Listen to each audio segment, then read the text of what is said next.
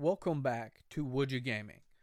Man, there has been a lot going on in gaming as of late. We had a couple of presentations last week one from Sony, one from Nintendo. The one from Nintendo definitely stood out, in my opinion, but Sony's was nothing to sneeze at either, showing off a little bit of their upcoming IPs. Some stuff to be excited around right around the corner with them. But I wanted to discuss with you guys today a game that came out towards the end, I think it was the end of last month, beginning of this month. It was Sea of Stars, a title that I had been excited for, looking forward to. Beautiful pixel art style, retro title. They say inspired by Chrono Trigger, but myself having never played those titles, I'm not sure exactly what that means, other than maybe the art style, the stories, and everything, because it was. It kind of shares some of the similar themes here. I want to take an opportunity though to discuss with you guys what I thought of the game. I actually finished that. I picked it up when it first came out. I had some PSN credits, thankfully, and I want to discuss that with you all. But first and foremost, if you if you are new here to Would You Gaming, thank you for checking us out, giving us the opportunity to take up some of your time as we discuss something that we're very passionate about here video games, of course. And if you're returning, thank you for sticking around thus far as we ramble on about titles that we love, games that we like that might have been excited for came out, didn't live up to snuff, anything in that spectrum. So diving right into things, this year was really packed out with game re- releases. You might find yourself playing a smorgasbord of different games and genres throughout this year. For me, I had a different perspective on it. And yes, I played quite a bit of what has been released this year, though not all of it. Nonetheless, it seems like all year long I have been playing one large RPG after another. Started off the year with Persona 4 Golden being re released finally onto other platforms outside the PSP and Steam. And that came out on the Nintendo Switch and everything else across the board. I need to return to that at some point. I've not finished it yet, but it took up a good chunk of my time. And, and of course, February dropped Octopath Traveler 2 and the sequel that lived up and basically surpassed its predecessor. The the original came out of nowhere, and much like it, a sequel just stole the show during that time, in my opinion. Of course, I played some. I played some of. I played Tears of the Kingdom, of course, Advance Wars, and too many titles to name, to be honest. But then the latest title to completely consume me in the cycle dropped at the end of August. I'm talking about, of course, Sea of Stars, the first outing of this type from the developer, the developer of the Messenger Sabotage games. A title that was basically it's like a 2D side scroller, uh, slash 'em up title. You had to take on different different puzzles, environmental puzzles to make it through parts of the map, of course. And then in, in midway, it opened up into a Metroidvania type game where it had 16 bit gra- or graphics on par with the SNES, I should say. The title, The Sea of Stars, is so much more than I expected when I first dived into it. I finished the eShop demo some time ago and I was very impressed with the active combat in particular. Active combat, the art style, little catchy music. It kind of drew me in. I was like, you know, this would probably be a very good game when it comes out. And it has, of course, all the mainstays of your RPGs. You have main characters destined for greatness, tragic event in the past that causing our protagonist to be wary and to not want to put others in harm's way. A quirky entourage of characters, a story with beautiful pixel art, world to explore with many different puzzles and challenges for you to take on if you want to experience everything. While they might not be the most difficult puzzles at times, some took me a, a moment or two, and I, I had to use a guide to see how to start one or two just because I had an oh, I'm an idiot moment where I wasn't standing at the right angle of something or trying to do something particular a particular way and just one of those moments there. The meat and potatoes of Sea of Stars sees you exploring different areas, gaining new abilities to traverse the world around you, and solving puzzles that it presents, all in an effort to progress the story. You gain abilities such as the ability to release a burst of air from your fist, which can be used to kind of push larger blocks around and move yourself around as well if you're on like a raft. There's get a grappling hook which can be used to traverse to grapple specific grappling points, not everywhere. And there will be enemies that are like across chasms that you normally wouldn't be able to reach. You have to grapple them, the secret hidden things, of course. You know, the, all those wonderful things. You also get the ability to change the time of day from night to day. There are puzzles that have light that reflect out of them. You have to rotate the basically on counterclockwise or clockwise to make it point in a specific direction. You unlock fast travel points, a ship that allows you to sail to various locations, and eventually the ability to fly, fly around and reach previously inaccessible areas. The fast travel points are very specific. There are about four of them, and they take you to specific other locations, three other specific locations from themselves, I believe, total. On the uh, another portion of the game, there's another system of that as well. When you're not in a specific location, you're on an overworld map similar to a game board. You travel around and enter locations off your ship from this in the overworld. Combat in Sea of Stars slowly unlocks as you're playing, giving you one smaller feature at a time, building it to a somewhat complex system. For those of you who may have played the game or are familiar with the system, bear with me, as honestly, this is mostly for those who are on the fence, who want an idea of what they're getting into if they're planning to purchase, if they don't have Game Pass or PlayStation Plus Premium. Your melee attacks build your combo meter and generate live mana which can be left on the field until ready to use. Up to three charges this can, this can be on the field at a time and can be used to charge an action, whether that be healing or a melee attack itself, up to three levels. You have your magic attack and abilities, which, when used, build up your ultimate bar. An ultimate bar unlocked later in the game. Each of your party has their own ultimate ability unlocked at differing times in the story and game. For the longest, you'll only have Serai and Rashan's ultimate, but as you get closer to the end of the game, you will eventually unlock everyone's ultimate. The ultimates are just a whole different ballgame altogether. Think of the magic and attacks in Golden Sun versus the summons you could use in those games. They're cinematic, over the top, and just fun to watch play out as they deal massive damage to the enemies. There is active attacking and blocking, meaning you can add additional swings and damage to attacks or mitigate some of the damage taken from an enemy attack by a well timed button press. The combat may seem somewhat trivialized by the fact that after three turns, any downed teammates are revived, but it can be challenging at times even with this feature. I had a couple of battles where I did have to continue with some of the battles offering a challenge unless you played carefully.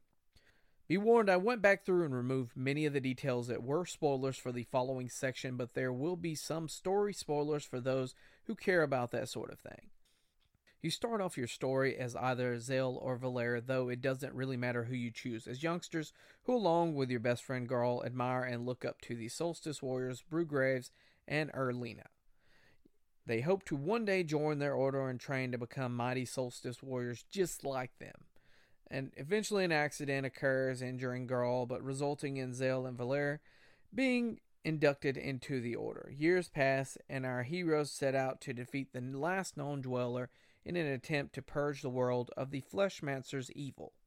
This can only be done during an eclipse, as the dwellers are much too powerful, and even with this aid, the last cleansing saw the death of most of the Order of the Solstice Warriors. As you would expect, everything does not go according to plan, and the Dweller of Strife, the Dweller that cost so many Solstice Warriors their lives, is set to be revived. Former allies betray you and the Order and make a deal in order to achieve freedom, ironically. Our heroes must set out in order to find a way to deal with this last threat since the next eclipse is not going to occur for some time. As you explore, it is eventually revealed that along with the Fleshmancer, there is a good alchemist by the name of Rashan. He directs our party where they must go and even joins your party after you've completed some tasks for him. Roshan seeks to give Zale and Valere an opportunity to free their world from the Fleshmancer's grip. He is bound by rules and only able to help in certain ways, being unable to battle dwellers himself due to these rules. After making all preparations, you finally make your way to take on the Dweller of Strife in an attempt to finally rid the world of the Fleshmancer's influence. When you face the Dweller, our heroes are not strong enough, resulting in Garl throwing Roshan's flask at the Dweller, causing the Fleshmancer himself to show up. He demands retribution from Roshan, stating an eye for an eye, meaning he intends to harm or kill one of Roshan's pieces. Having paid a hefty price, you'll finally make your way to the Sea of Stars, which it turns out is a way to access the multiverse. You'll land in an alternate reality that one of our party members is originally from, revealing an even larger twist. Everyone in this reality is converted into a cyborg, removing their humanity. The world is at the mercy of the Fleshmancer in this dimension, with the sun blocked out by a machine creating artificial clouds and the moon having been sunk into the ocean. Things look truly bleak, but our heroes manage to stop the cloud machine and defeat the Dweller. Finally, our heroes make their way to the Fleshmancer skybase in order to take on the Fleshmancer. But at the end, he will not relent and says battling people such as us is beneath him, leaving his champion to deal with us. Once you defeat the Fleshmancer's champion, Rashan shows up, telling the Flesh Master that it's time to go since you've won, and per their rules, he must cede this world. You'll then proceed to play a shmup minigame to take down a dweller for embarking on a journey to purge other worlds of this evil. Finally, you get one of the two endings, but must go back and collect all rainbow conches and do a couple of other things for the true ending and the true end game boss. I actually have done that myself. I went through it took me a bit of time. I have over 40 hours in the game at this point. Managed to get all the conches that took forever. There is one hidden that no guides seem to mention. I spotted it on a Reddit post, thank God because I had given up. I thought there was a bug. I was like, my God, that we have this. I'm I'm here because I'm I'm going for the plat. To be honest with you, I'm going for the platinum. And I was thinking, man, it is. I'm right here at the precipice of this, and I can't do it because of a bug. Thankfully, found that have the secret ending now. I've got to go back and do some other stuff still. I'm not done by a long shot. I won't tell you what the true ending is and ruin that for you. It's very heartwarming, though, and touching, and you probably guess what it is from this point. The music is top tier in this, where I'll be humming the music myself. It's just stuck in my head, man. It's it's very it's very catchy and well composed. I will say that. The character sprites and artwork are just phenomenal. It's unique enough in design and mannerisms I would say at this point the game is probably an 8, 8.5 mm, close to a 9 out of 10. I do have some qualms with the title. It's not perfect, but it is very very close. If they tweaked two or three things in this, it would be a 10 out of 10 game for me. There are countless hidden bosses and additional contents once you finish the main title. There's plenty on offer in Sea of Stars, that is for sure. I only have a few qualms, as I said, that are even worth mentioning. The game has some difficulty spikes in one portion, one part of the story in particular, where they split up the party. They had a Roshan clone with everybody and just a single party member. Zale was up first, and that, that portion took me forever. I don't know if I was underleveled or what was going on there, but that portion, my God, I was I was not having a good time. I struggled. I finally made it through somehow, thank goodness. It can be difficult to navigate some areas at a time, downright disorienting. I feel that a local map would have served this game well. There is an overworld map. You can look at the map when you're in the overworld. When you're local, you just kind of figure it out. For instance, at the end of the game, you have to go to a very you have to go to a specific area to activate a machine. you can't activate that machine unless you make it over there. It took me forever to find that thing. Oh, the combat, the combat. The combat at the end of the game, there's no run button. There needs to be a run button. Also, I'm pretty sure in other RPGs, I think even in Super Mario RPG on the N6 or on the Super Nintendo, once you got to a high level, if the enemies were lower level than you, they ran from you. This one, you'll go back to an old area because you have to go back to an old area because you're inevitably going to forget a conch somewhere there. So you have to go back. You know where this chest is, but there's about three sets of enemies in between you and this chest. In other RPGs, they would run from you. This one, they run at you, even though they one shot. I just make that make that give me a run button, or even better yet, if I'm over leveled, if I'm a level or two over what they could take on, make them run away from me. That's my advice, and I hope they do that possibly in any future titles they might do. There are some reskinned enemies, but you're going to have that. It wasn't so bad. It wasn't very prevalent, but I did notice at one point the uh, ice DJ Yeti was the Earth Golem DJ. Either way, finally, I ran into a couple of graphical and even one glitch that caused my game to freeze. The visual glitch that I remember I had Rashawn swimming, and I lowered the water in an area, and he was still swimming in the air. It was no big deal. it was just funny to see. The glitch that aggravated me and made me restart the game on an earlier save point, losing a little bit of progress. It froze and just continually played a door opening animation after I did a light puzzle. I was at a solstice shrine and finished a puzzle only for it to freeze on the door and not let me do anything else. I heard the noise continually, like the grinding of the door closing, but that was it. It's only happened to me once in 40 hours, so I say I'm fortunate in that regard, and it's very uncommon, I would say. It was easy enough to repeat the steps I'd already done a couple of minutes earlier. As you can tell, there's more positive than negative by a lot, by more than a little bit. I'm quite impressed with Sea of Stars. For Dev's first outing in this genre of game and everything, I believe they knocked it out the park. If Sabotage Games keeps the titles going and makes it a series, I'll be all for it and look forward to seeing what's new next time around, what more they can throw at us because imagine this was this was a Kickstarter. You got to remember this was a Kickstarter game. And I think it's it's well into the 80s at this point. This Metacritic score is currently in the high 80s. So it's done phenomenally well. The developers obviously knew what they were doing, what they wanted, and they had a clear vision for what they wanted to put out to the public. I think they did a bang up job here, especially for the price point. What was it, 30, 40 bucks at the most?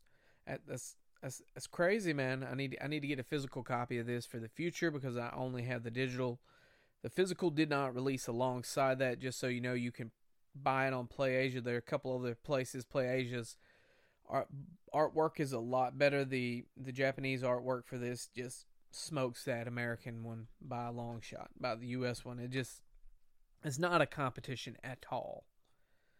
I wanted to talk to you guys though about this, let you know what I thought about this phenomenal game. I sank a lot of time into this. I've been I put down Armor Core for this a lot of lots been going on here. I got a PS5. I've upgraded some things. I've got that patch going for a couple of games as we speak. Cyberpunk 2077 DLC release. We had Pokemon Scarlet and Violet DLC. Played a little bit of that.